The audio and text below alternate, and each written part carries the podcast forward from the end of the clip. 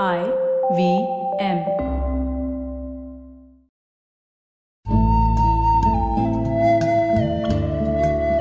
IVM के Hindi travel podcast टेढ़े मेढ़े रास्तों पर आपका स्वागत है टेढ़े मेढ़े रास्ते ही क्यों वो इसलिए कि घूमना भी तो ऐसे ही रास्तों की तरह पेचीदा और लगातार उतार चढ़ाव भरा होता है, जहाँ हर पल कुछ नया देखने और महसूस करने को मिलता रहता है। शर्त बस यही होती है कि आँख कान खुले रहने चाहिए।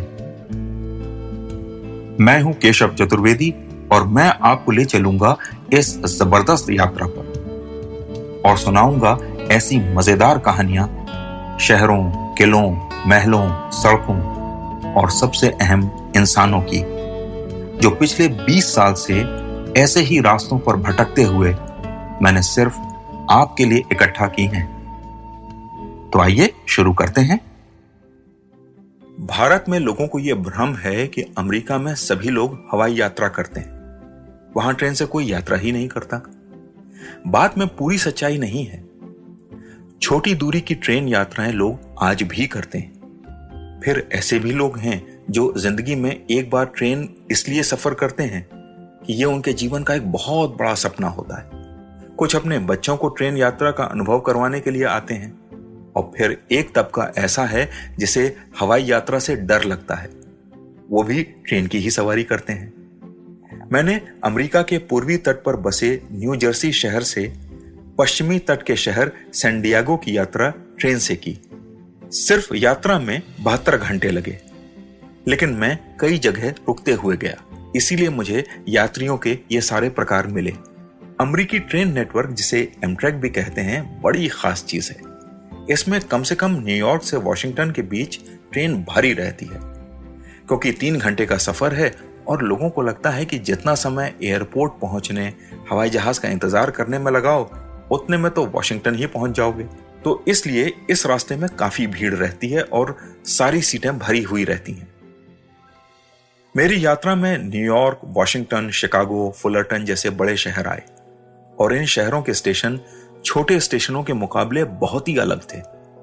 बड़ी इमारतें और उनके अंदर मुझे एक चीज़ बहुत मज़ेदार लगी, वो थी जूते पॉलिश करने वाले। स्टेशन में एक छोर पर लकड़ी का एक बड़ा सा स्टॉल जिसमें बैठने की पूरी व्यवस्था होती है। लोग यहाँ बैठते हैं और फिर उनके जूतों की पॉलिश शुरू होती है।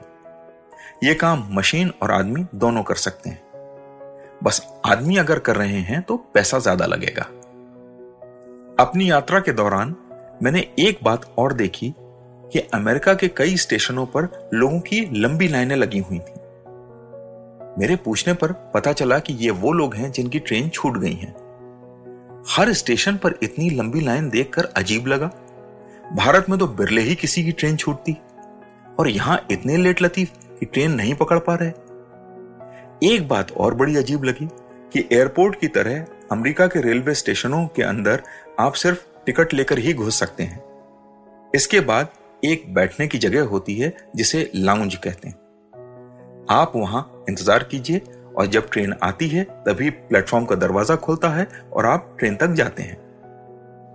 यहीं पर खाने का स्टॉल और कुछ दुकानें हैं। प्लेटफॉर्म बिल्कुल खाली रहते हैं। अब मुझ जैसे भारतीय को यह सब बहुत अटपटा लग रहा था। प्लेटफॉर्म पर न खाने के स्टॉल, न बेमकसद घूमते लोग, न किताबों के स्टॉल, न शंटिंग करती ट्रेनें, प्लेटफॉर्म पर डेरा जमाए यात्री, कुछ भी नहीं। ये कौन सी ट्रेन यात्रा हुई भला? हाँ, ट्रेन के अंदर का माहौल अच्छा था। ट्रेन में चेयर कार और स्लीपर दोनों ही थे और मैंने चेयर कार ली हुई थी। साथ ही उसमें एक कैंटीन थी वहाँ जाकर खाने का सामान खरीदना पड़ता था। हमारे यहाँ की तरह हॉकर हर डिब्बे में नहीं घूमता था। पर लोग एक दूसरे से बात ज़रूर करते दिखे और उन्हीं में से एक मेरे बगल में बैठे थे, जिन्होंने बताया उन्हें हवाई यात्रा से डर लगता है, इसलिए वो ट्रेन में ही सफ़र करते हैं। उनका कद साढ़े छह फुट था और वज़न डेढ़ सौ किलो रहा होगा। लगा कि हाथी के शरीर में चूहे का दिल बैठा है। वो महोदय बैठते ही पीने लगे। हर थोड़ी देर में वो जाते और अपने लिए बियर खरीद लाते। फिर उन्होंने विस्की पीनी शुरू की, लेकिन उस पर तीन या चार पैक की पाबंदी थी, जो उन्होंने थोड़ी देर में पूरी कर ली। एक घंटे बाद जब मैं उठा अपना खाना लेने जाने के लिए तो उन्होंने बड़े कातर भाव से कहा, मेरे लिए दो पैग विस्की ले आइएगा। मैं पैसा दे देता हूँ आपको। इसके बाद पूरी रात वो दो तीन लोगों से यही विनती करते रहे। अगले दिन वो शिकागो उतरे तो सबने चैन की सांस ली। इसके बाद का सफ़र आराम से कटा। ट्रेन का वो डिब्बा जिसे डोम कहते हैं, वहाँ से बाहर का शानदार नज़ारा दिखाई देता था। इसलिए दिन का ज़्यादातर समय मैंने वहीं बिताया। असल में डोम में चारों ओर सिर्फ़ कांच लगा होता है तो ऐसा लगता है जैसे आप खुली कार में चल रहे हो। दो दिन की यात्रा के बाद हमारी ट्रेन एक छोटे से स्टेशन पर रुकी। इसका नाम था फ्लैग स्टाफ और यहीं से ग्रैंड कैनियन लोग देखने जाते हैं। यहाँ से एक बूढ़ा दंपत्ति चढ़ा। हमारी मुलाकात उसी डोम में हुई, और वो ये देखकर हैरान भी थे और खुश भी कि मैंने ट्रेन से पूरा अमेरिका देखने का निर्णय लिया था। उन्होंने मुझसे पूछा कि मुझे अमेरिका में सबसे ज़्यादा किस चीज़ ने प्रभावित किया। तो मैं फ़ौरन बोल उठा, यहाँ सब कुछ बहुत बड़ा और शानदार है। वो मुस्कुरा दिए। अगले दिन वो लॉस एंजलिस उतरने वाले थे। जाने से पहले वो मुझसे विदा लेने आए और चलते हुए बोले, सब कुछ बड़ा और शानदार इसलिए है क्योंकि छोटी छोटी बातों का ख्याल रखा गया है। बड़ा कुछ भी नहीं होता। छोटी छोटी बातें जोड़कर बड़ी हो जाती हैं। अच्छे काम में भी और बुरे काम में भी।